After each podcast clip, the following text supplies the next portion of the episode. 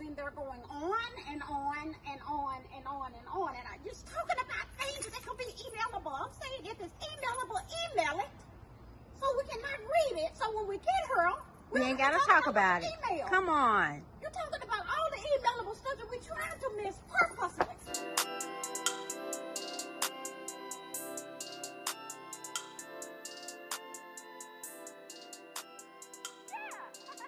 And welcome back to Poor Life Decision. I'm Chris. I'm Doyen, aka the WAP house janitor.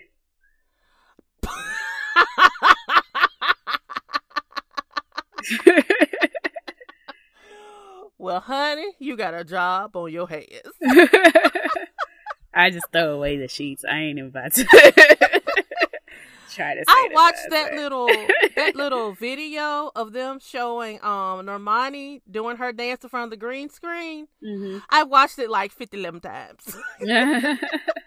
like I just love her so much. I watched the actual video. I don't know how many times. I couldn't stop watching it.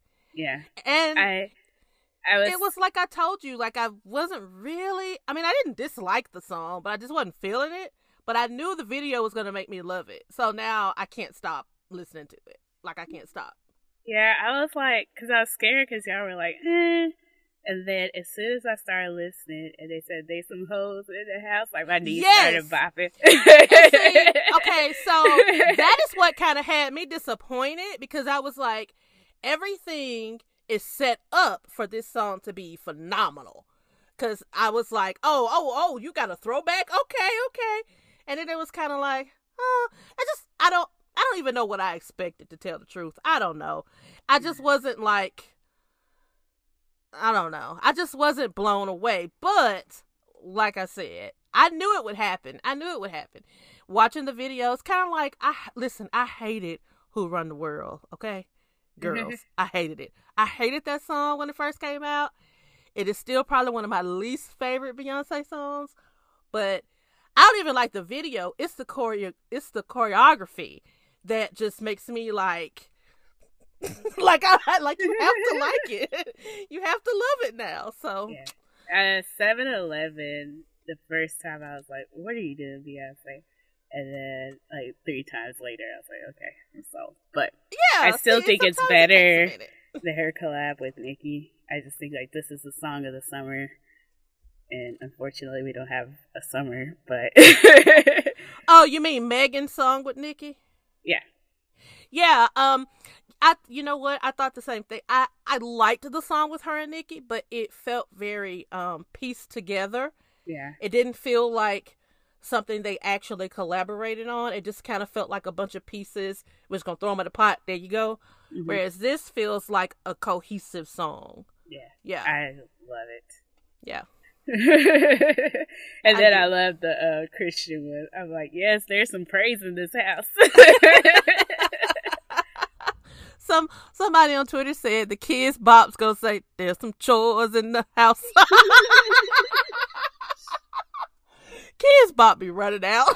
the right. video was like edited, and I forgot. Oh, they said wet and gushy, and I was like, yeah. okay, whatever. Okay, but I kind of liked the wet and gushy.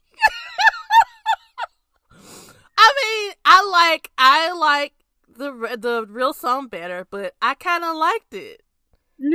It seems like I'm the only one. Okay, so Doyen tell us all what you've been up to and what you're drinking tonight. I have been up to nothing. Um, this weekend I was working on like some freelance website projects for some clients. And so like all Saturday and Sunday I was working on that. And then after a while I was like, I cannot stare at my computer anymore.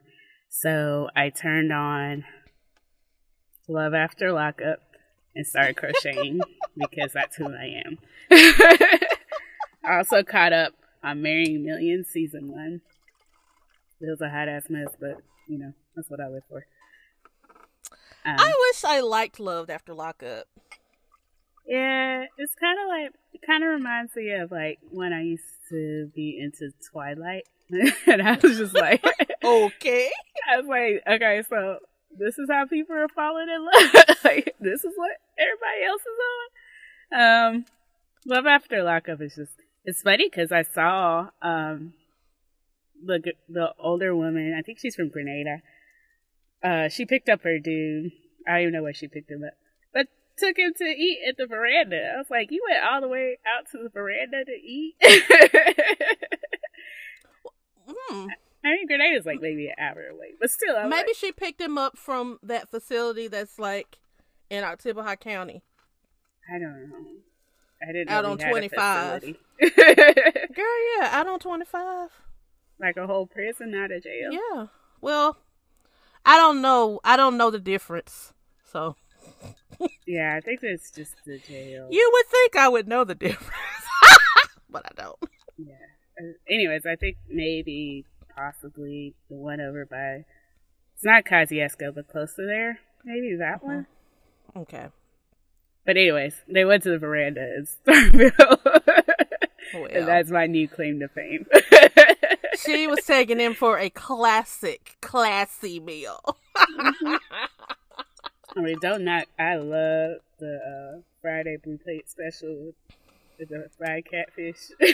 Listen, there are a lot of restaurants that I love, but I recognize that they are not, you know.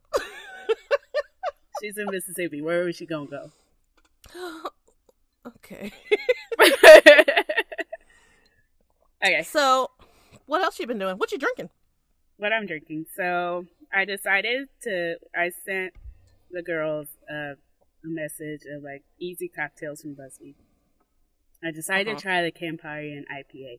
First of all, Campari is expensive. It was like twenty seven dollars, but like I had like asked the guy to show it to me, so then I was like, I can't be no hoe and just walk away from it. So That is how I get cornered into buying so many things. right, and then um, it is a IPA from I think Firebrand or Fireworks, one of those, and it's a hazy tropical IPA. So um, it's okay. We're gonna have to find another reason to use Campari because it's just like, eh. so now Campari is like what? it's bitter. Okay. Yeah, it's more bitter than like a aperitif. Okay. makes sense. Okay. Yeah. Yeah, I'm gonna leave that where it is. Things I do for the pot. That's But- right. If I get tired, I also brought my peanut butter whiskey in here. So. oh man, I forgot to ask about it when I went to the liquor store today. But they probably wouldn't. Uh, they probably didn't have it at the one I stopped at today. It was a little country one, and I was just running in and out. I'll go to a better one this weekend, maybe, and um, and ask for it. I forgot all about it. Hmm. there's this one, and then there's another one that my friend was talking about. Um, it might be more popular for peanut butter whiskey, but yeah, I don't mix it with anything. I don't even know what I'm supposed to mix it with. I just drink it. With ice, just ice. No, I just Oh. drink it neat. Girl, my acid reflux. my acid reflux is like, girl. Nah, that's how mine feels about tomatoes. But that said, I made chicken tortilla soup, and it's lit right now. and well, also in Texas, there's hatch chili season, and so it's just a huge thing with our grocery stores, and they have hatch chilies. So I went to Central Market Saturday and temporarily lost my mind in that store. Um, Central Market's like is a bougie grocery store, but they're really big into hatch chili things. So I bought roasted hatch chilies, um, chicken breasts marinated with hatch chilies, hatch chili meatball, hatch chili pimento, hatch chili bread. It's just it's chili crazy. I, they said they had hatch chili ranch, and I was like, "Girls, go sit down." Because I was like, "I like ranch. I like hatch chili." you might as well. You might as well. Right. So I made a when as soon as I got home, I made a grilled cheese sandwich out of hatch chili pimento and a hatch chili bread, and it was God's work. Oh, and then I that sounds bought like um, delicious. A, a, it's like a low carb lemonade. It's like a mayonnaise ish thing. Anyways, I put it on the bread, and I could see how it makes the bread like crunch up and be buttery and tasty for a grilled cheese I'm- sandwich. I'm afraid of that. Yeah, it'll be fine. It was pretty That's I mean, was I love I mayonnaise, Reporting back but- that it was good. It was almost better than like if you put butter on it. So on you use bread. this in place of butter. Yeah. Okay. Okay. Yeah. Okay. I'm getting it. You know, I'm trying to picture it in my mind. yeah. And I really like that one because it's like a lemony mayonnaise. And so I'm going to try to make my chicken salad next with it and see how that goes. Mm. Excited. I roasted a whole chicken last week, so chicken everything. We just make it chicken Listen, forever. I have done that plenty of times before. I love to buy like a couple of Cornish hens, maybe three of them, roast them. That's all we eating all week. chicken salad, chicken sandwich, like whatever you want, we got it. Chicken Sick, fettuccine. I um the reason why I roasted the chicken was there's this cookbook called Cooking Solo by Klancy Miller. It, it, she is a black woman. And how I knew she was a black woman was I was looking at the recipe and she was like, season generously with salt. And I was like, I had to flip to the back. I was like, this is not a white woman that wrote this. no. this is one of us. And so, like, her thing was like, you roast this chicken and then you cook it, use it in recipes like four different ways. But it's really cool.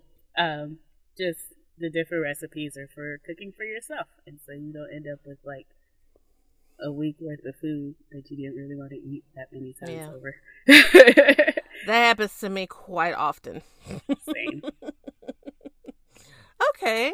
Well, I just really haven't been doing much of anything either other than watching the WAP video. Um, and almost having an asthma attack trying to dance to it. But um Okay, so I don't know what it is about getting older, but like I just got so tickled at myself with some of the ways my body was moving. It was so auntie. Like I was like I mean, it was so I was like, why are you moving like this? I can't even I can't even describe it. You know how you know how you'll see your auntie like at the uh, cookout or family reunion, and they just kind of have a little bop and a little two step, and like that. I I kept doing that, and I was like, stop it, twerk, bitch, pop that pussy, bitch, quit. I told my I told my sisters I was like, all I do now is I just like bend my knees a little bit, so I'm just like bouncing. Mind you. I can't dance, but it's never stopped me before. Okay, but now all of a sudden I'm just like, ugh. So anyway, um, I also spent a lot of money this weekend on a lot of different stuff. I bought a new pillow, which, according to my app, just got delivered. Um, I oh, I bought all kind of stuff. I don't even remember what all I bought. I ordered more bath stuff. Believe it or not, I've never used a any type of milk bath. Mhm. So, um, I got some milk bath stuff. It came in already. I haven't used it yet, but ready to try it. I mean, it's not gonna take me away from my bubble bath, but I'm gonna try the milk bath. Did you order the brand that I told you about? But that's only because I was like being lazy and I was looking at it on the phone, Mhm. and maybe they didn't take PayPal. I I didn't want to get up and get my card. Got it. Uh, yeah, so I bought, I got my delivery of them, but also at Whole Foods they were selling their bath bombs, so I bought some of their bath bombs to try as well. So I'm excited. They are like Um, a brand that is like doing something with West Africa. yeah, and I'll try it. Um, I I'm gonna try it, but that wasn't really bubble what I bath meant. was enjoyable. I'm gonna get. I'm gonna try the bubble bath, but I was really looking for like a small business that I could try to support. hmm But I'm gonna try them. I'm gonna. Yeah, I didn't realize they were like Whole Foods big until. But it's also like anytime you look up an article about black owned bath stuff, they're not going to be. They're to be like bigger of the smaller businesses, if that makes sense. which is why I don't do it by articles. Like I just try to ask around. Yeah. And I've gotten some really good suggestions from people. Um, I really still I really liked the um bath stuff that I got from um the pop-up shop that you all had. Yeah. So, I actually still have some. I have some soap left and I have one of the shower thingies left. Yeah. So, anywho, tonight I am drinking a very simple, very basic Paloma. Um, From the article. from the article. Uh, actually, well, yes, the article is what like made me say, "Oh, I'll just do a Paloma," because um I needed to go with what I had, and because Doyen is an influence, I had tequila and I had grapefruit juice. So, um, that's it. I didn't really do any of the other stuff that I think you're supposed to do with the Paloma. I just did grapefruit juice and tequila, and I'm not gonna tell you what else I added, but just gonna say it has a little. A little life hack. I actually put Fresca in tequila for a Paloma. It's really that good. sounds good. It's amazing. The last time I did one, I used um Italian soda. I used a grapefruit Italian soda with the tequila, yeah. and it was really good. But I'll try that.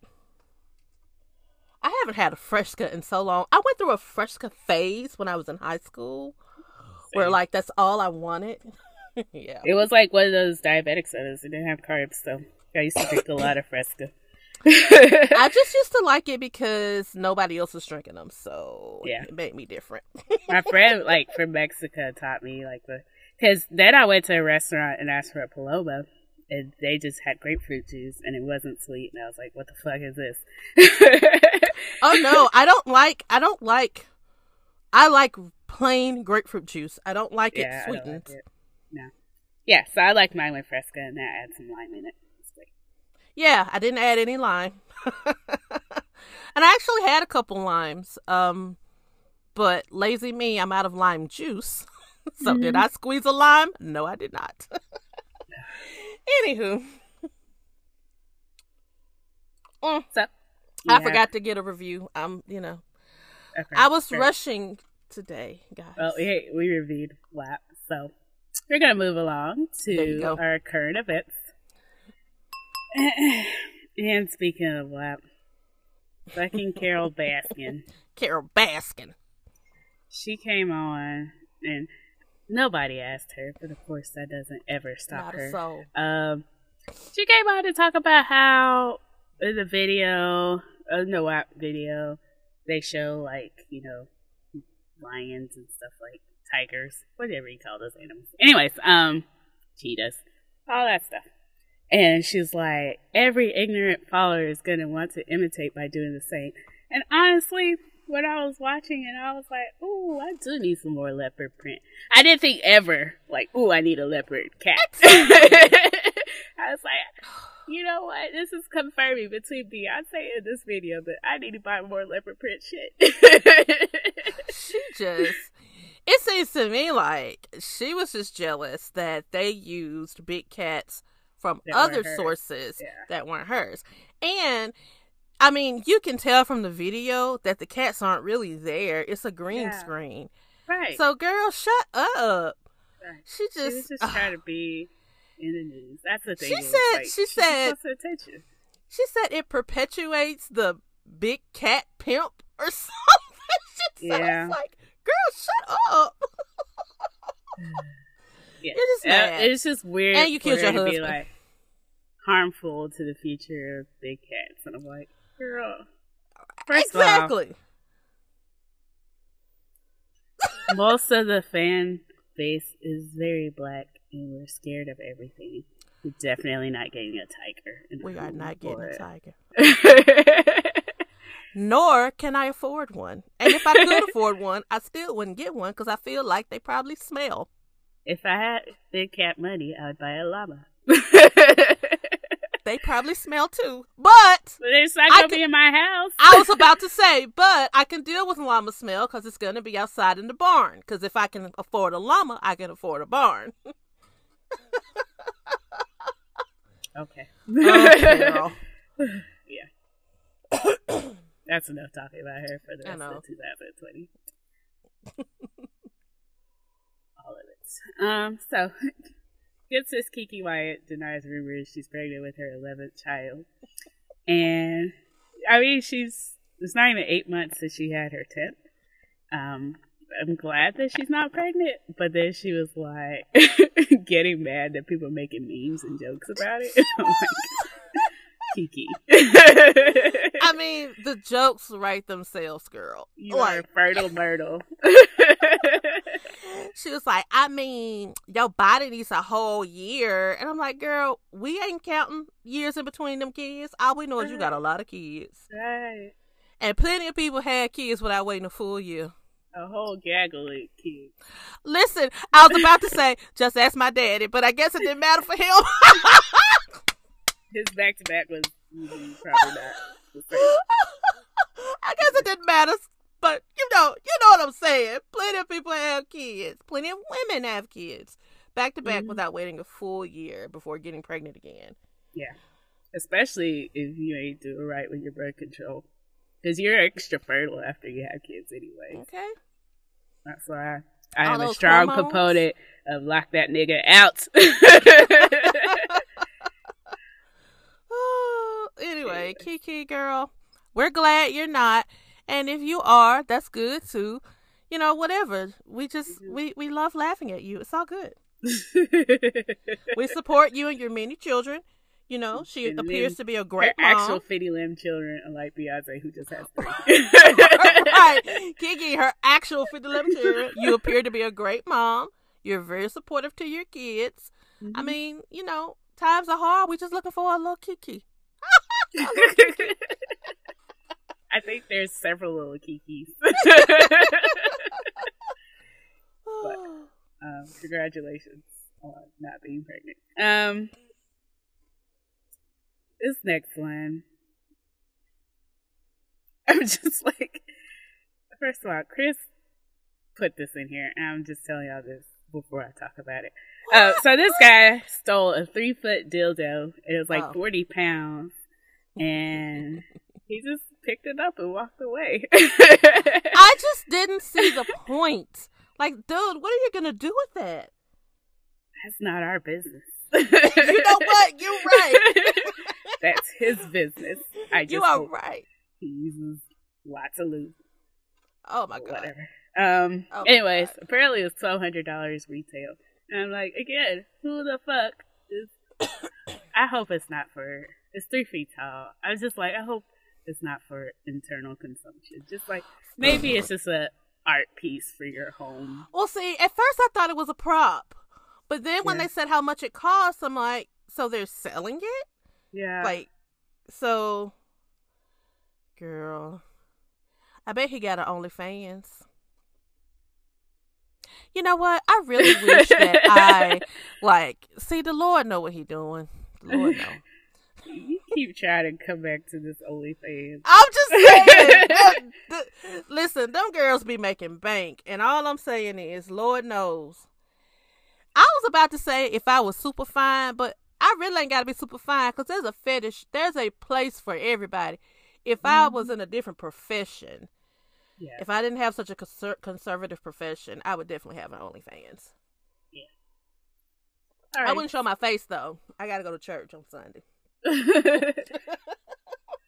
like the deacon has an OnlyFans, he gonna be like, He probably do. "I saw you." That's Sister Chris. That's just awkward.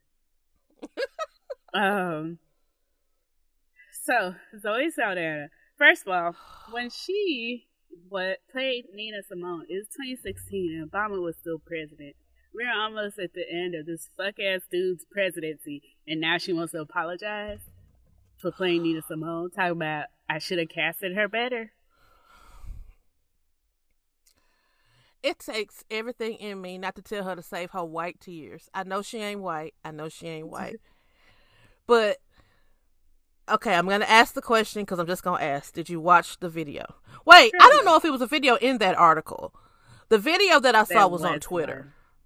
Okay, did you watch? There's an instant. No, girl. well, the video clips that I saw were on Twitter. Uh, But she like just cried like Mm-hmm. It just made me angry because And I don't think she's sorry. I think she's just tired of people dragging her about it. exactly, and that the film didn't get the traction she thought it would. Yeah, And my thing you. was, why are you why are you sorry now? And why are you talking about you've learned better now? No, girl. When you first started trying to put that film out, plenty people who were far more articulate and kinder than I tried to tell you all the reasons why this is wrong. Like people, I remember, and this is when Tumblr was still big. I remember them laying it out on Tumblr. Like, this Yeah. is why you don't need to do this. Yeah. And girl, you told us to fuck ourselves, and you went on to do what you had to do, Yeah. and now you want to cry. right. Boo Radley, who? Yeah. I would love a great story of Nina. I just am not going to watch hers. Exactly. when the family asked you not to do it, that should have been enough. right. That should have been enough, but it wasn't. Now you've learned, and her story, her story's just so powerful, and it just deserves to be told, and it deserves to be told. Yeah, bitch, you do. And you could have told it, just not acted it. exactly. Hmm. Too little, too late. First of all, this other article, it's about Ellen. We'll talk about it later. But one of the, at the top, there's like different other articles to look at. Mhm. And they're like, so, uh, Jason Derulo broke Will Smith's teeth. I I was like, I wanted to click it so bad, but I was like, stay focused. Uh, but, um, also they said Visa, Venus is in Cancer, so love is on your side. When is love ever on anybody's side? Anyways. oh my Jesus. So, Ellen reportedly wants out of her show and feels betrayed by staff sharing negative stories. I And know. So, why I, I sometimes like Ellen because she seems Yeah. refreshing in like Yeah. turbulent climates. I have to remember she's but a white woman. And mm-hmm. she's just gonna white woman. I So- mean, this was kind of hard to hear because, yeah, I liked Ellen. I always thought she was, you know, pretty cool. But this is not our first time hearing about Ellen being like this. So, Yeah. I mean, hmm. It And just, then, for some reason, for me, I just wasn't even surprised. Right. and then, like all the, all the celebrities coming out. Well, she's nice to me. Well, no shit. Like, what do you just You're uh, not. know poor. when to Wasn't she shut the your one mouth. hanging out with George Bush? yes. we finally She was. established that she likes rich people. And Yes, so she yeah, she's not going to bully rich people. I just I think what I think what just really like blew me away is that she's upset because people told the truth. She feels betrayed. You feel betrayed because people told the truth. like girl. I think she's had more than enough passes. And I'm Yeah. like, yeah, go sit down. Go sit down with your fine ass life, Portia. Just I heard that James Corden might be her replacement. according And I'm all right with that. Yeah, I mean, I, I mean, so Twitter was like tossing around a lot of different replacements. yeah. Um Tiffany, New York Pollard. yes. Put Tiffany in all the things, okay? no. I love Tiffany. Uh, they were naming some other good ones, but I don't remember them. yeah, but I think it would be good to have another female comedian and not a male. Speaking of replacements, um, doubling back to that WAP video. So of course everyone was like, "Why is Kylie even here?" And one of the people that they said could have replaced her was Carole Baskin, and then Carole had to open her fucking mouth and say some stupid shit. So guess what, Carole? You're off the of our bag. short list. You're not to be in the video anymore. You fumbled the bag. It's- like they were just listing people who she could have had in the video, and everybody was like, she could have had Carole Baskin in the video. I love the Photoshop of uh, Viola Davis. Oh the thing God. is, like, I saw Kylie's dress, I was like, yes, leopard skin. And then I saw Kylie, and I was like, damn it. How My can I stand this dress without her? I mean, my whole face just like when I was watching that video, I was like, okay, okay. And then when it revealed that it was Kylie, I was just like, like it's just like, just edit her out, please. Mm, I mean, anywho, Um, so Canada, um, the hero that everybody needs, said that uh people should use glory holes for safe sex to you know limit the like spit um transit transaction. Um, oh my god, I haven't. and I'm like, how does this work? Like, I live in an apartment. I can't. I, I can't drill holes into my apartment. I never knew that glory holes were like a real thing. Like I thought it was just something that was done just for porn. Like I mm-hmm. didn't think it was a real thing. And Like- then people were talking about plexiglass glass glory holes. I was like, yeah, that makes sense. Like, I need like a one I can put back in the closet when oh we're my done. god. Oh my god. Listen, they replaced so my office has like glass windows, but we're on the inside, if that makes Mhm. sense. Like you look at the glass and you're looking into a conference room. You're not looking into my outside. So anyway, they replaced one of my glass windows with plexiglass and put like the bank teller like all so you can be like, give me that piece of paper. So yes, it's supposed to deter people from coming in our offices. so, like when I read that about the plexiglass, I just thought, huh, they left all that extra plexiglass in our office building. and listen, I have been a good girl. I have been, I mean, well, I ain't gonna tell y'all all my business, but I'm just saying I've been a good girl. I had just come off of Time to be a bad girl. I had just come off of my uh, celibacy tour when all this started, and now it's like I keep lying to these niggas. I got a new one I'm lying to, and I just don't know how much longer I'm gonna be able to lie because I am not gonna have sex with you during this pandemic. But- If I bring home some masks, some gloves, and some plexiglass, we might can make something pop. We might can. And um, the CDC of Canada also said, uh, doggy style. it's very good. like it's very ideal because it does not have face to face contact, which Okay, so let's move along. also great for uglies. Anyways, I mean, this show is rated R. It's not rated X. Speaking of rated X, next up, um, there's a Zoom court hearing for the guy that um, this is actually one of my Zoom nightmares for like meetings that I run, but um, for that 17 year old that was accused of being the mastermind behind the Twitter hack, and so people got in there pretending to be like press and started playing screen sharing with Pornhub, which don't let anybody screen share if it's something like this. and then B, uh, it started making noises and shit. So, um, yeah, that was.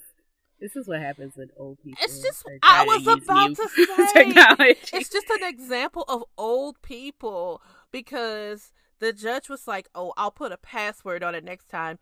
First of all, you should have had a password on it, but even that's not gonna stop. You need to just disable everybody's stuff before they come on, yeah. and like, I mean, don't you Yeah. just please tell me you saw the video? No, girl. So the article has two embedded videos. The second one is the one where you see the actual Pornhub clip come up and girl, it is so funny. So they're they're they're doing the Zoom um I guess this is a hearing. I guess this is Yeah. where you like officially charge the person. Mhm. So, and I don't know if the hacker was from from Florida, but since the teen was from Florida, I was like, okay, this is my Florida story. So, they kept like breaking into the Zoom and just saying stuff, just saying like weird stuff. Yeah. And then all of a sudden they break in and it is a clip of two men. They are black and one of them is eating the other one's ass. and he is going to town. and the judge is like, okay, I'm, I'm, I'm, I'm, I'm, I'm, I'm, I'm in this. I'm in this. I'm in this. I'm in this. it was just so funny because, like, before that, every time someone would break in, he'd be like, "I'm sorry, guys. I am, I am kicking them out as soon as I see them pop up." You know, he was kind of calm, but when that popped up on the screen, he lost it. I feel like there is an opportunity for me to go around and teach older people how to work girl you uh uh uh uh you gotta have you gotta have patience. You gotta have patience of a saint. Mother teresa i mean patience. it's very simple. A there's an option yeah, for zoom webinars where like nobody but like a core group of people are allowed to even be on the screen and speak like this is what I do in my regular life. I mean my work life. And then it's so easy to make sure that nobody else can share but you. Daughter, it's easy to you. Uh, people at my office think buttons. that I people at my office think that I'm like a tech person. They think like I'm IT because it's basic shit. I mean, they can't even hook their own printers up. And these aren't people that are that old. I mean, you're talking maybe five to ten years older than me, yeah. and they just can't do shit. Like, but I Zoom, think that's trying that's to get people to Zoom. It's like to help, pe- like government entities like this be able to run these meetings. That's my ministry. Well, girl, God bless you. I want to spend a, I want to charge a lot of money for it, but I can run, I can run these meetings like a G. yeah, you could. Uh, so hire me to run your Zoom meeting. Alrighty, so we're gonna take a break and listen to our sponsor, and we will be right back. Right back.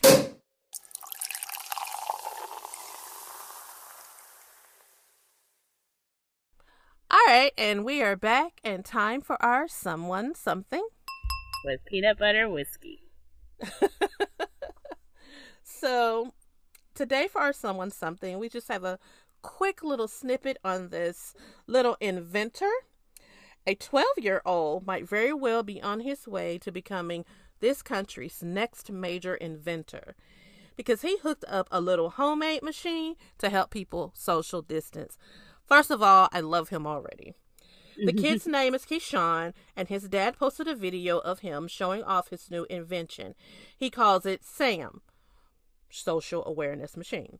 It's pretty simple as far as what it does. According to Keyshawn, the machine beeps when there's something closer than six feet to you. Keyshawn's dad, Kyle, says that his boy is an aspiring entrepreneur and engineering whiz and has asked the public for help in supporting his education at a private school out in PA. So far, they've already raised nearly ten thousand dollars. Um, Keyshawn, bless your soul. Bless your soul. I would love this at the grocery store. I would love this. Um, I would have loved this pre-pandemic, and I'm gonna want it post-pandemic and mid-pandemic because we're still here in the first yes. place. Yes, I. This is a wonderful um invention and kudos to like when I was a kid, my I was 12 years old. I wasn't trying to invent things. I was trying to pass letters to boys. Like these right. kids are I mean, really. These kids are just so they're so darn smart. When I was his age, I was like folding my notes that I sent to my friends on like an origami level. Yes. and writing, you gotta write the date, the time, the song, the mood, and I just came to drop you a line. yes, yes. I'm playing MASH. And I want y'all to know that none of my MASHes ever happened because I was supposed to have a mansion and a husband, and Listen. I ain't got it. None of my mashes happened. None of my Ouija board predictions happened. Nothing has happened for me, okay? Nothing. All right. All right, so now we're going to move on to this week's Poor Life Decision. Ooh, child. Ooh, Chile. we're going to talk about racial trauma at work. what it is, what it looks like, and how to navigate it. Are you ready, Dorian? No, but let's go. Racial trauma is a form. Oops, sorry. I set my. Oh, oops, oops, oops. I set my. I was setting my laptop. I mean, I set my iPad on top of my laptop, and that just wasn't smart. Okay. Racial trauma is a form of race based stress that affects black people and people of color when they experience and witness dangerous events and perceived experiences of racial discrimination.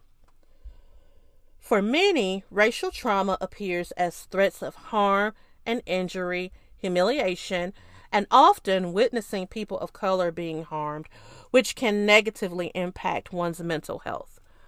I'm going to take a pause right there and just say that we really need to make sure we're being kind to ourselves, make sure we're protecting our mental health as best we can, because all of these videos floating around of all of the police brutality, just of all of the violence being done to bodies that look like ours, that's a lot.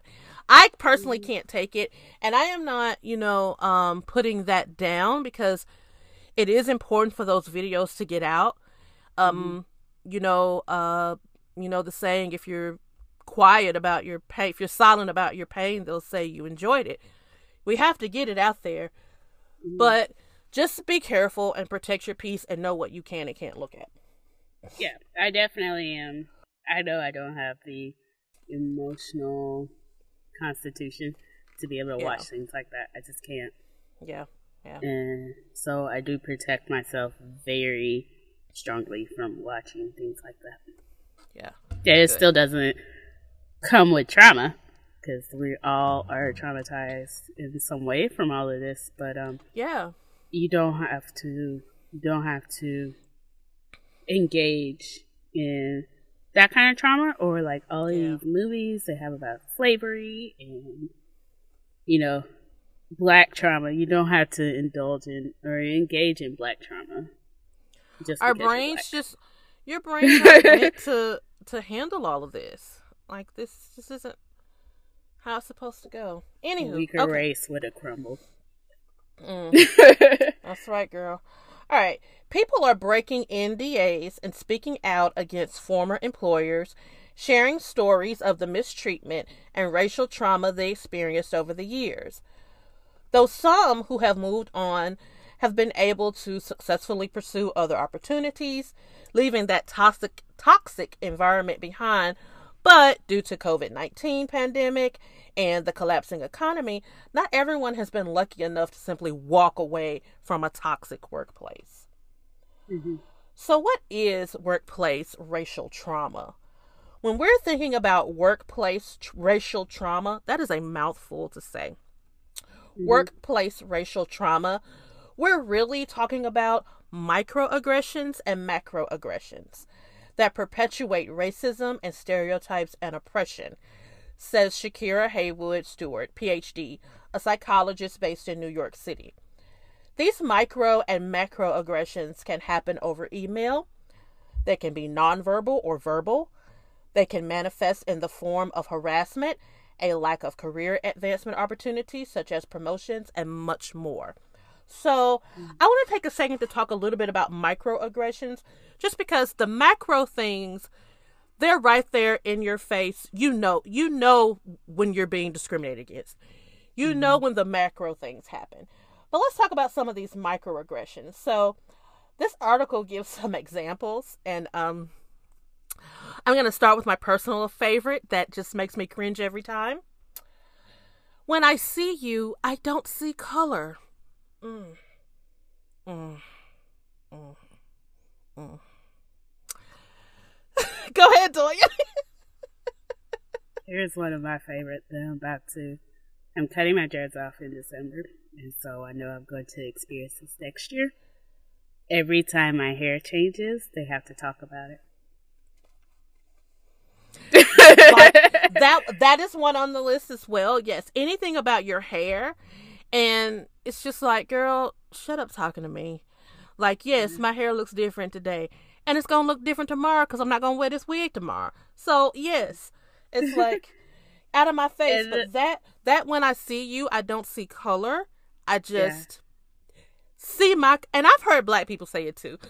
Yeah, Like, um, oh, I teach my kids not to see color. Well, tell them to see mine when they see me yes, because Yeah. I'm, I'm black and I want you to see that when you see me. The tough part about microaggressions is that like it's so micro that like when it happens, it's hard to address it, and you definitely like if a macro happens, you can Yeah. call up HR and Yeah. you can file that as a complaint. But when the little things happen, Yeah. you just have to process it on your own, and it sucks. We're to talk about how to address it because we shouldn't have to handle it on our own. Um, another another micro one that uh, the article gives as an example, Doyen, and many of our listeners, I know y'all can relate with me. with This one, you're so articulate. I um my principal the private school I went to was like, You have so much diction. I'm like, I go to your fucking school. You expect me to know how to speak, right? I Like, mean, what the fuck? I just I heard that so much growing up and it was just so annoying. Like I remember a white lady told me, you know, I I think she was 2 seconds from patting me on the head like a puppy because I mm. properly used well versus good. And I was like, mm. bitch, listen. I, it's called code switching, okay? I talk one way with my friends. I know the king's English. Shit. right. Anyway, as you can see, those microaggressions are those little things they do every day. And like Doyen said, they're not always they're not always easy to detect. Um there's this uh TikTok where the voiceover is like, mm, I don't know if this is racist or not, but it don't feel right. And that's how microaggressions make you feel. It's Yeah. like, mm, I don't know if this is racist, but it don't feel right. And most Yeah. of the time, it is racist when Mhm. that happens. Okay. So, communication is a part of everyday life, but at times it can be hard to interpret someone's intent and tone, especially when you're communicating with uh, your coworkers and you're not face to face. Like now, so many of us are, you know, working from home and doing a lot of communicating via emails. You may even find yourself unsure as to whether or not you've experienced workplace trauma. You're thinking, maybe they didn't mean to speak to me with that tone. Maybe I misinterpreted their message, or maybe I'm just being hypersensitive. Chances are you're not, mm. and you have experienced some type of aggression. Okay. Mm. Let me take a drink. As black people and people of color begin to speak openly about the racism and trauma they've experienced in the workplace, Dr. Haywood Stewart believes people are becoming more aware of how racial trauma in the workplace can manifest. So let's talk a little bit about how we manage workplace trauma.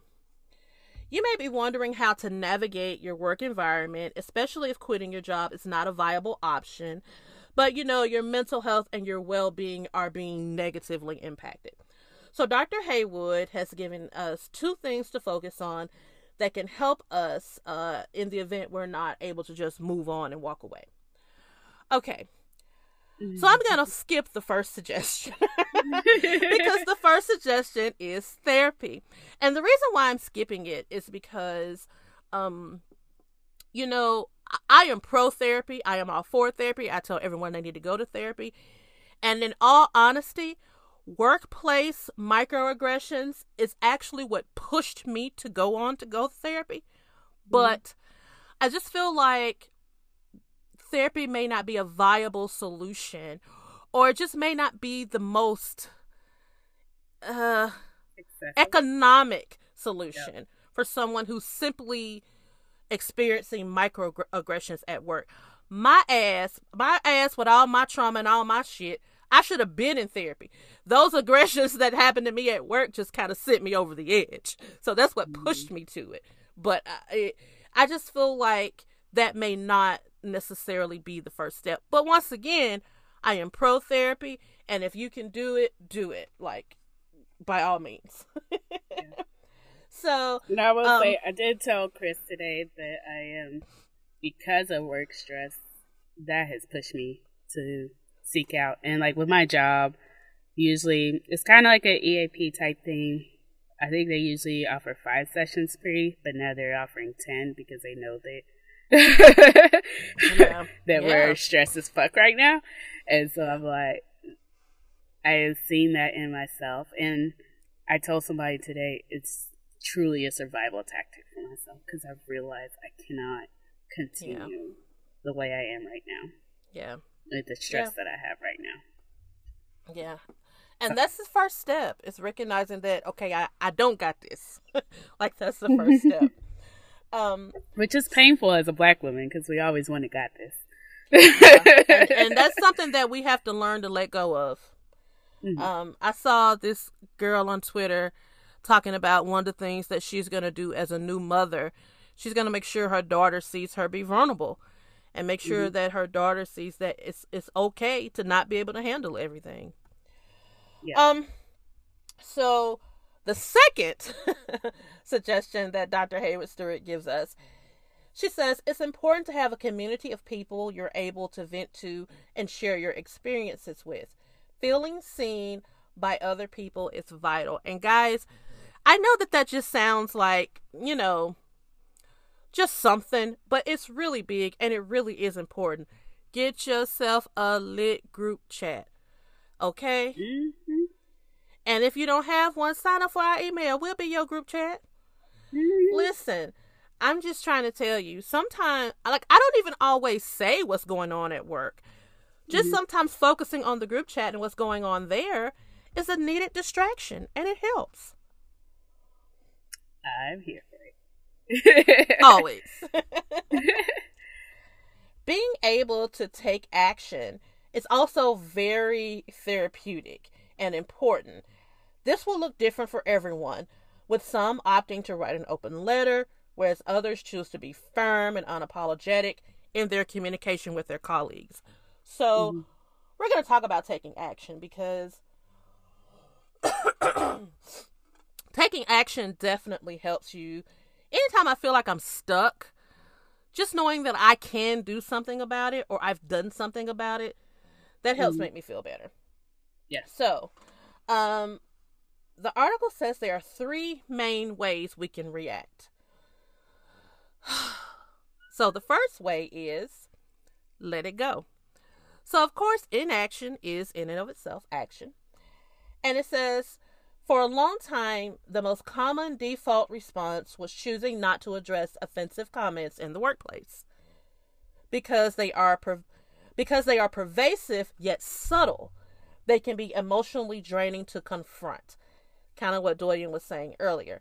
Yet silence places an emotional tax on black employees who are left mm-hmm. wondering, you know, what happened and why, and questioning their right to feel offended and it reinforces the beliefs that we are not safe from identity devaluation at work. So mm-hmm. now, if you're like me, letting it go means actually you let it build up and then you explode. Yeah. And I actually had like a big showdown with my supervisor a few years ago, and I showed my whole ass. I mean, I really did. And you know, I don't I don't regret anything that I said because I said what needed to be said. But I do regret my tone. I regret the fact that there were tears, but at that point it had just bubbled up. Like mm-hmm. he just kept doing these things and he kept undermining me. He kept undermining me as a woman in my position and all the other men in my position weren't being treated this way. And it was just little yeah. things. But those little things add up. And, mm-hmm. you know, if you're going to go the route of letting it go, make sure you know how to let it go. That's Yeah. my best advice on that. Yeah. Um, the second way we can respond is to respond immediately. Now, this approach allows the transgression to be called out and its impact explained while the details of the incident are fresh in the minds of everyone involved. Mhm. Immediacy is an important component of correcting bad behavior, but this approach can be risky. The perpetuator might get defensive, leaving the Mm. target feeling like they somehow lost control, did not show up as their best self, and will be labeled labeled as overly sensitive, as a whiner, a troublemaker, or the stereotypical angry black female. I have been labeled all of those. I think, well, for me, like I, I try to process things and like wait and say things in a kind way. So a few months ago, we had a situation with my manager, and so I kind of just told her in like a one-on-one situation, um, how Lee felt she was acting towards us, like not just me, but like my whole team. And so we had a conversation, but then the conversation was her being so defensive that I was Mhm. like, okay, these conversations aren't gonna go anywhere. like, Yeah. it's just not. And so I'm like, okay, cool. I tried to like be open and honest with you, and I realized that it doesn't change anything. So, what are other options I have to make things better? So. And you do have to like weigh your options with people. Like And I'm, the on a type of- team full of women. I hate I didn't mean to say uh that's not what I meant. that's not what I meant. I love women. Um but I'm the type of person I don't really like confrontation, yeah. but I like for things to be out of the way. And so I have to weigh the option. Is it worth me confronting this person about how they made me feel? What is the reaction going to be? Am I going to feel like dealing with it? Like, you know, it's just a lot of things to consider. Yeah, I definitely um my personality type. If you take it on sixteen personalities, it actually like gives you a different like quote name. Mine is a diplomatic because I'm like I'm not gonna try to upset you while I bring up my concerns, and so a lot of times, sometimes I'll just be like, you know what, I'm not gonna be that close to you because clearly, Yeah. me speaking my emotions is a point of conflict. So I'm just gonna you're gonna be in this bucket and call it a day. And I do that also with work. My job, like my team members were like, "Yeah, you're pretty closed off when we first met you." And I'm like, "Yeah, because I need to know how much y'all could, how much of me y'all could handle." I'm like, people Right. always talk about bringing your whole self to work, but I'm like, they can't accept your whole self. Yeah. they just can't. yeah. That's true. I mean, that's true. not But in we this also current work climate. we also know who coined that phrase to bring your whole self to work. You know what I mean? hmm Not us. Okay. And, and the third way that we can react is to respond later, which is what I try to employ and what uh, Julian explained as well. A more tempered response is to address the perpetrator privately at a later point to explain why the microaggression was offensive. Here, the risk lies in the time lag. A follow up conversation requires helping the person who committed the microaggression first recall what it was that they said in order for them to like appreciate the impact. The black employee bringing it up may be deemed petty. They may be deemed as someone who is harboring resentment or holds on to little things, while the other party can be deemed as someone who meant no harm and they've moved on. Such mm-hmm. accusations are a form of racial gaslighting and can be very mm-hmm. damaging. I think we have all been met with that one before. Mm-hmm. Well, you know she didn't mean anything by it. Well, you know she didn't mean it. I don't give a fuck what she meant. I don't care. I mean, I think we've all ah. been faced with that. Um, so hard to be a black woman in America. In the world in general. also, one I'm reason why I also one reason why I wait before I confront someone about something is so I can write down what I need to say. Um, Mm. Sometimes I write it out completely. Sometimes I just make bullet points. But I have to do that to keep me on track because I don't think well. I'm not quick on my feet at all. And mm-hmm. if I feel attacked, if I feel pushed against the wall, I get very belligerent. And so mm-hmm. I could be having an intelligent back and forth with you, but if you rub me the wrong way and I feel like you coming at me, I'm just going to resort to, well, fuck you and be done with it, you know? So But I have to do that to keep me on track. It's like we again, as black people, as black women, we have to like exhibit an emotional control that nobody else has. So Yeah. when they're upset, they get to be upset. They But when be we're upset. upset, we need to write a whole thesis and have supporting points and research and all this shit behind it. And it's so fucking frustrating. When we get is why- upset, we have an attitude or Right. we're angry. And I think that's why we do have that delayed response of our Mm-hmm. emotions because we need to think through it and be able to rationalize it compared Mhm. to anybody else who could just be Right. emotional in that moment. Right. I I mean, listen, one day last week, I woke up. Um, I think it was Thursday. I think it was Thursday.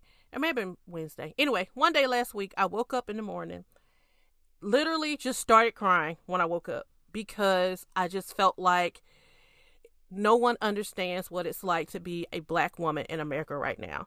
I felt like we're in the middle of a pandemic.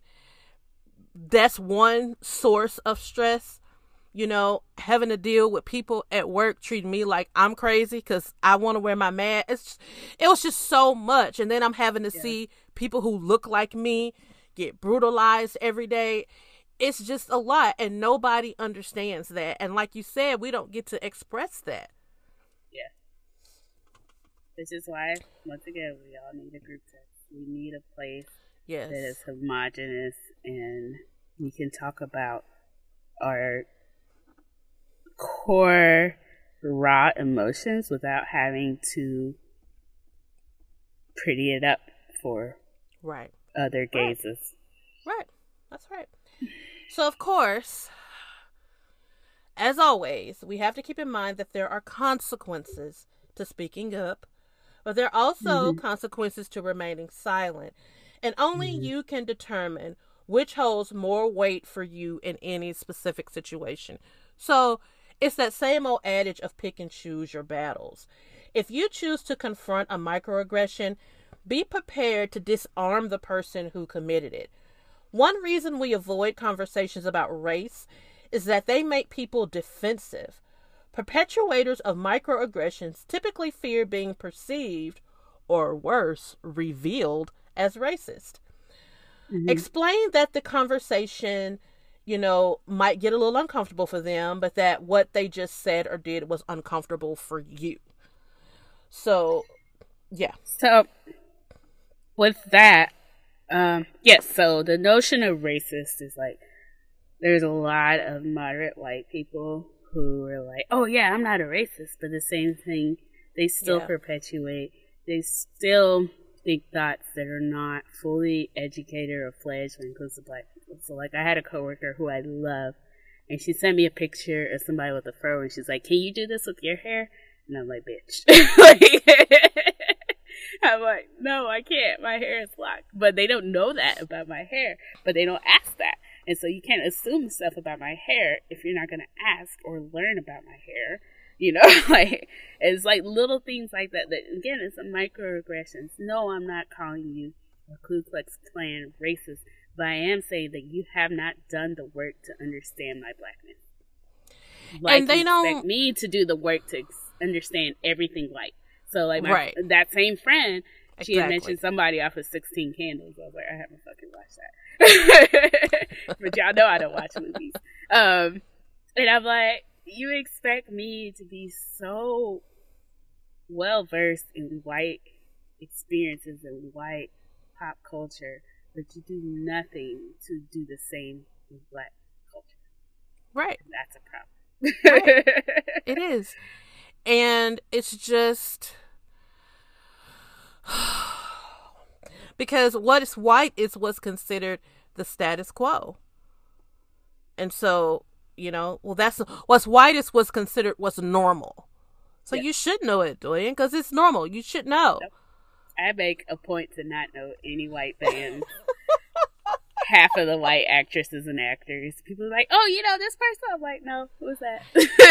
I also make it a point to say that they look alike, whether they look alike or not.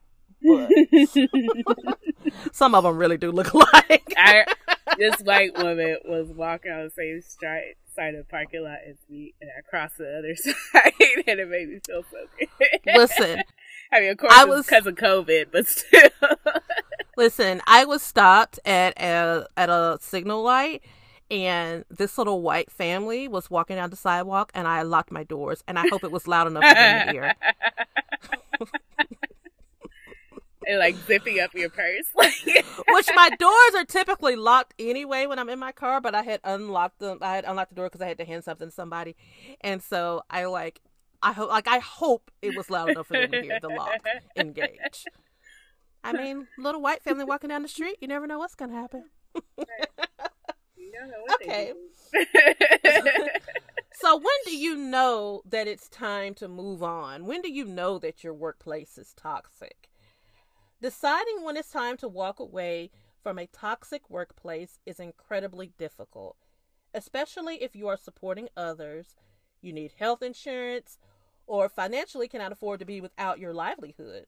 However, experiencing emotions like, you know, pervasive anxiety, that's impacting your daily life and your ability to get through work without needing to escape is a telltale sign that you might need to get on out of there and get you an exit plan. Mhm. Now, here at Poor Life Decision, we do not recommend making any hasty decisions when it comes to your career or your livelihood because we cannot pay your bills. We can send you a sticker. That's about all we can do. It is important to consult and solicit the advice of those you trust and whose opinions you value.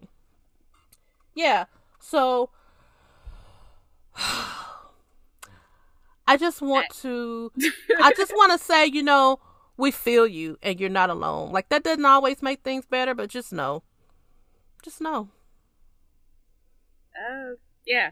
I,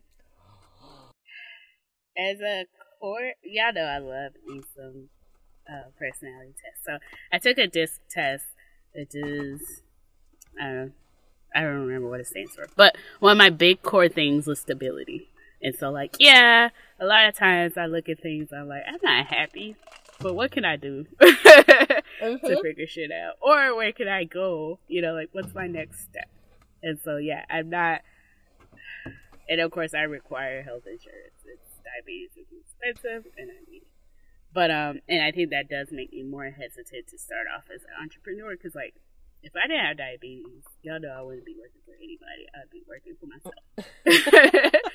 but um, See, I just don't have the temperament for entrepreneurship, and that is fine. Like, it doesn't bother me. You know, LLC Twitter will get started. I'm like, if y'all don't shut the fuck up, because everybody's not cut out for that. And you need to know whether you are or not. I have no desire to have to be, listen, I hate being in charge as much as I am at work now. I have no desire to be responsible for everything.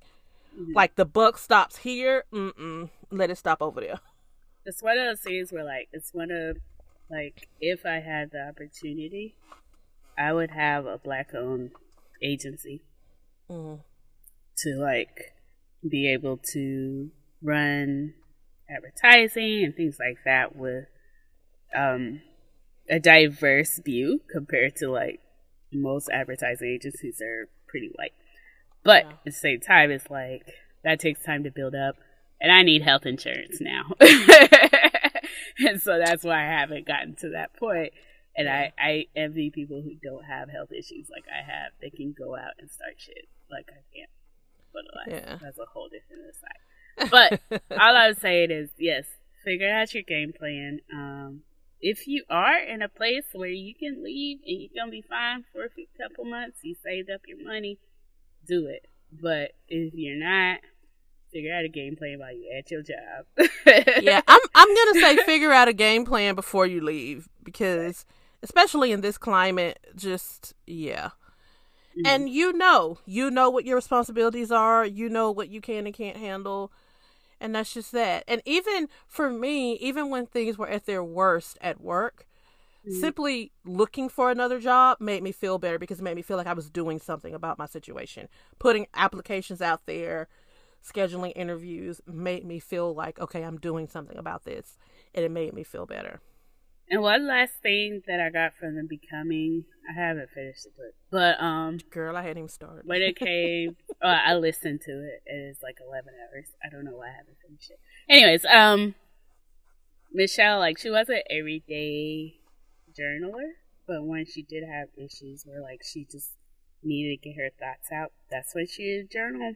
Mhm. And I'm like, I'm not an everyday journal at all, but there are some times when you do need to get your thoughts out, Yeah. and you do need to like just know what's what, what's what with you, and then later on we can figure out a plan later. And so like, if you can, like, if you are in this moment, write down your emotions. Like, write down like what is upsetting you, what would make you feel better, yeah and use that as your springboard to figure out the next step and like what you want to do past that. Yeah. And I really want to make sure that we validate your feelings when it comes to microaggressions. Like we said, the macro things, you know it. You that's easy. Mm-hmm. But those microaggressions can be hard to pinpoint and like Doya mentioned earlier, those are harder to go to HR about. You know, just know that you do have a right to say, "Hey, I don't like the way this feels." And, you know, just um yeah, pick your battles with that. Like Yeah. they said, there there there's a price to speaking up, but there's also a price to remaining silent. Yeah. Definitely. So Okay. we're gonna move along to the favorite part of the pot, the buy you a drink. I'm gonna start because mine is goofy as hell. I'm buying a drink for shoes because I'm looking at all my shoes and I'm like, oh, I should wear these shoes, but I wear the same like two shoes every day. Girl, same, okay. Shoes and clothes. okay. Child. I um yeah, I have been in biker shorts all summer because these are my yoga Mm. pants of the summer. Mm. that was like the that was one of the worst parts about returning to work was actually putting on clothes because there were lots of mornings when I was like doing those Zoom meetings in a t-shirt and panties. you know, all you had to do is be. And honestly, um, NPR was talking about like all you gotta do is work out the parts of your body that shows up in Zoom. Like just bicep curls. Like having to put on Skip actual clothes. Ugh. This is ghetto. Right. Okay, so I'm going to buy a drink. Oh, first I want to do a prayer. I'll do that first. I want to offer prayer to uh, everyone in Chicago. I'm not really sure what's going on right now to uh, intelligently speak on it, but there's just a lot of um, uh, riots, and um, I think it happened with the police shooting, and I'm just not really sure what's going on, but I want to offer up a prayer to Chicago, to the people in Chicago, and also a prayer to Beirut, Beirut. Yeah. That. Um, that video, I shouldn't have watched it. I did it. And and let me just tell you, you don't see anything really happen in the video, but yeah, I did watch a bride's video. That's the one that I watched. Oh, that's okay. the one Yeah, that I, I that's the one that it it just took me out and because she's just taking her pictures for her wedding and The- anywho The good news is the uh, prime minister uh, resigned as of last night, maybe okay or tonight. But uh, it doesn't change. It doesn't take away the Yeah. corruption. It doesn't take away the lives that are lost. So yeah hopefully they do go through some reform and some change. But Yeah. yeah, yeah okay I want to buy a drink for I cannot believe I hadn't done this earlier. Or maybe I did. I don't know. I want to buy a drink for Alka Seltzer. You heard me right. Alka Seltzer. Listen, the shit is gross, okay? It is. But Alka Seltzer is great for someone like me who has acid reflux, but also, so in case y'all can't tell, when we're recording the show, as the show goes on, we might get a little tipsy. Just might. And, you know, sometimes I get a little overboard and it's really difficult to get up and go to work the next day. but Alka Seltzer takes care of all of that. Mm-hmm. You have you a few drinks at night. Before you close your eyes, drop them two tabs in about six six ounces of water. Chug it. Just chug it. Like my cousin sips it. Mm-mm, I ain't got time for that. It, it's gross. Why and didn't for, you tell me about this? i have been dying Don't for die. the sake of this podcast. Don't you didn't even tell me about Alka Seltzer. I really thought I okay. I'm sorry, y'all. Forgive me. I've been I've been asking y'all to come on this journey with us, and I have not properly prepared you. you Get you some Alka Seltzer, but I cannot. So some of you may be familiar with Alka Seltzer Cold Plus, because I mm, love that when I'm sick. okay, regular Alka Seltzer tastes ten times worse. I'm just gonna make sure you understand mm-hmm. that. Get you some Alka Seltzer. Drop two of them tabs, gulp it down. No hangover. No hangover. And I don't have acid reflux at night while I'm asleep. this is amazing.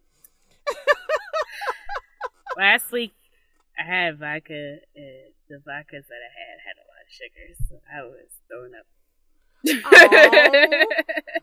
Poor and thing. I didn't even lose that much weight. I was pissed. I know, right? After I have any kind of like stomach issue, like a stomach virus or anything like that, I expect to be down at least a good five pounds. and it's like, nope. yeah. All right, Toya, tell the people how they can get in contact with us. Okay. We are on the Twitter as PLD Pod. Y'all can catch me in my awkward sleep schedules. Because, you know, I was doing really good sleeping and all of a sudden I can't. Um, and then we're on Twitter as Poor Life Decision, one decision, because we're changing them one at a time. We are also on Etsy for the same thing. Definitely grab you a may contain alcohol mug. Mm-hmm. It's great for Zoom. Um, unless if you have alcohol, because then they'll be like, "What you got in your cup?" And then you gotta tell the truth. um, we are on. You can email us at hello at poorlifedecision.com. You can also check out the website for our previous episodes at poorlifedecision.com. You can also DM us. Um, you can send us an owl. Don't send us a fucking pigeon. Uh, which, by the way, I think that the batteries have been refreshed for all these um, bird drones because they've been loud as hell lately. okay. I thought I was the only one. Also, did you know that nightingales are a real thing? A real what? I mean, they're not real, but they're birds. but they sing in the night. Yeah. Yes, I did yeah. not know that. These I heard birds have been loud as fuck the past week, and I'm like, it's been birds really loud as hell at night, and I hear like my window is like right next to my bed. I'm like, what mm. the fuck, birds at night? Yeah, and I mentioned it to my grand, and she was like, uh, yeah, nightingales. And I was like, that's real? I thought those were fairy tales. yeah. so, we have like grackles here, and they just make a what? lot of noise Wait, for no what? apparent reason. Grackles. What? what the fuck is that? They kind of look like crows, but they make a lot of noise. That sounds scary as shit. Nah, that sounds like fine. some scary shit. They just make mm. a lot of noise. mm-hmm. Gackle? Grackle. Grackle? Mm-mm. Yeah.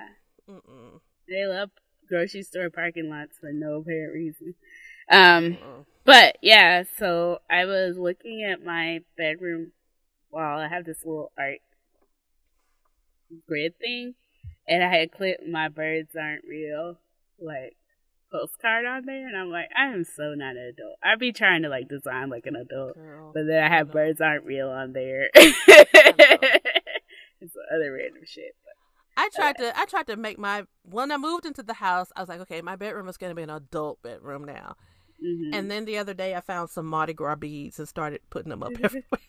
I'm sorry, I'm gonna I grow used to up. have I'm like a. Dak Prescott poster. I don't know what I did with it. I hope I threw it away because I'm like, I'm not putting Dak Prescott on my wall as an adult woman. If you find it, if you find it, it's going up on the wall. Um, Alright. Yeah. So, yeah, that's it. Um, I I do. I'm proud to say that I have a fancy face now when it comes to washing my face. Yay! my fancy skincare is. I'm gonna let you. I'm. I'm. I'm, I'm gonna wait like maybe um a month before I ask you how you like it because it takes some time. So I'm gonna wait. But Okay. face looks good. So Um, soft. I Take a look. I'm gonna blow your mind with the sunscreen. guys. We're not putting enough on. Okay, The Fenty sunscreen is good. none of it. We're not putting enough of any of it on. Me included. Like I just learned this.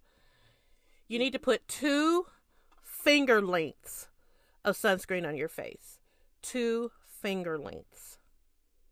That's greasy as fuck. Like I can't do I am that. telling you, I am telling you how to be protected.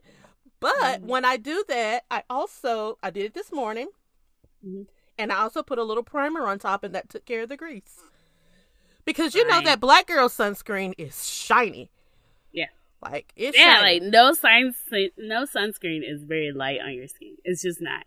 Mm-mm. So I'm just like two whole fingers, Two two whole. Can I do, like, no, a pinky, no, two pinkies. no, no. your index and your middle finger. Uh, okay, we'll see. I got Let's that see. from um uh makeup for women of color on Twitter. She's one of my favorite skincare Twitter follows and she has been fussing at all of us for not putting enough sunscreen on. So now I have to pass it on I to have you to all. find a matte primer. Listen, the best primer is the Sephora brand primer. Huh? I didn't know that. Maybe I'll Mhm. check them out. Check it out. It is good. They have uh I I buy the mattifying one. They have 2 but I buy the mattifying one and it is amazing and I love it. Okay. Well, Chris is just you know killing our dreams. It's okay. I love y'all. I Um, want y'all to be safe. Okay. As far as being safe, um, call your people because we definitely like in this time, um, we just need that human connection, especially if we're not actually going out and being with them, and not even call them. Sometimes just text text your like outer circle people and just be like, "Hey, how are you doing?" Mm-hmm. Because how are you doing is such a loaded question sometimes, Mm-hmm. and it just it helps to know that people care. Yeah. Okay. All right. We Bye, love y'all. Bye. Love ya. Whores in this house. There's some whores in this house. There's some whores in this house. There's some whores in this house. I said certified free. this house. There's some Seven days a week. house. There's some Wet ass pussy. Make that some pull out game weak.